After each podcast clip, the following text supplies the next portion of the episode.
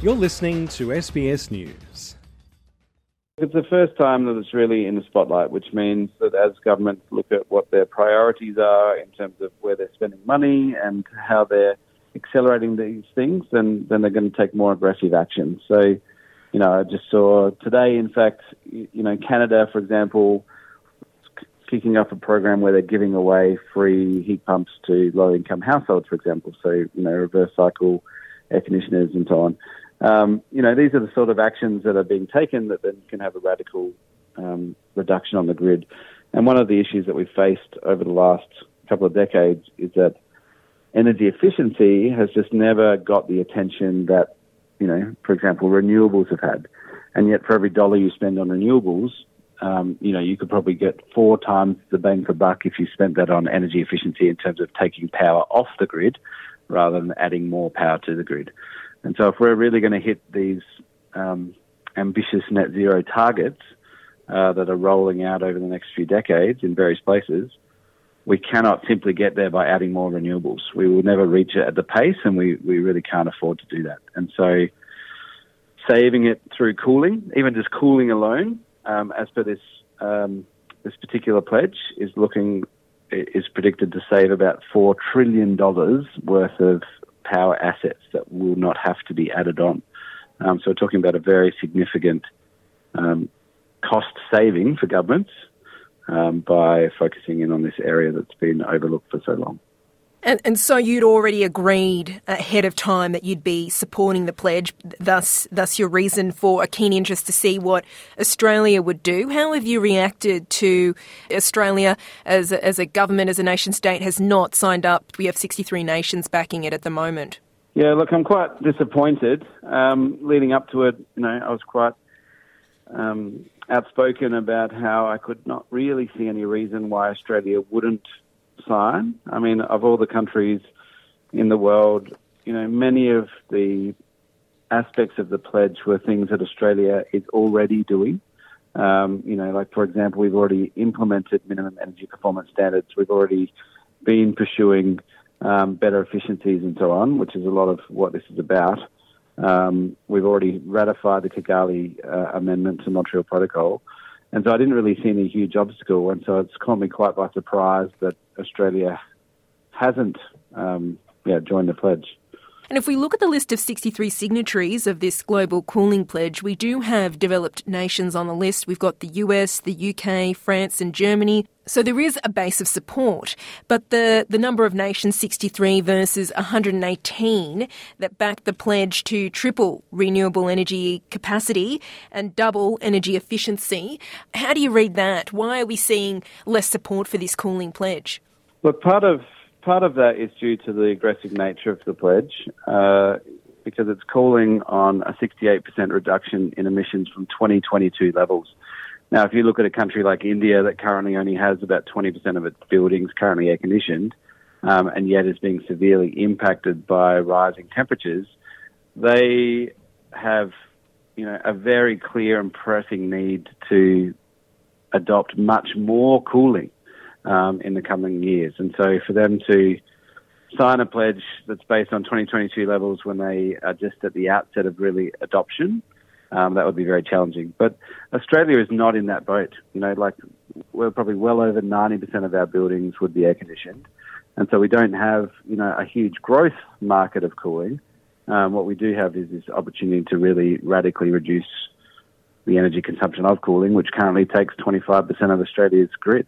There may still be time for Australia to sign up. Um, it seems to be, with the conference yet to close, there could be some last minute uh, sign ups. Uh, do, do, you think that uh, the uh, requirement to publish national cooling action plans by 2026 uh, might be a stumbling block here? Look, it can be, and I know that Australia has signed up to a number of other pledges already this COP, um, and so I'm hoping that it is just you know in the backlog of, of pledges to be signed.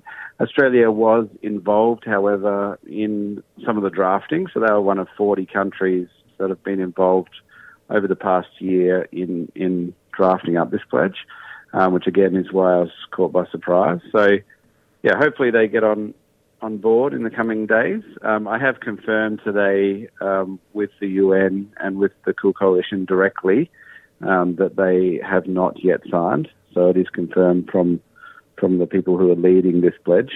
Um, and so, yeah, I am hoping.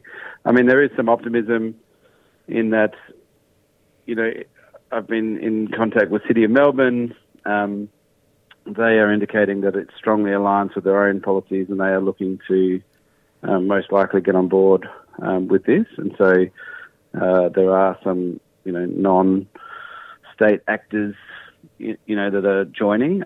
So you see that there could be uh, more progressive action or momentum being uh, created at a subnational level, uh, and that could also add to uh, maybe Australia signing up uh, at a later point.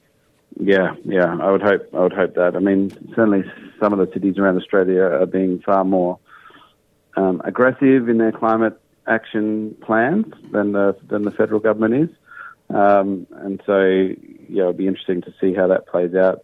I mean, we're quite disappointed. You know, obviously we're we're pushing hard into this space. You know, we've returned from overseas, having built up, you know, global cooling businesses around the world, um, to try and build another one here, um, hoping that, you know, on this occasion we will get the government support that was lacking in our previous ventures.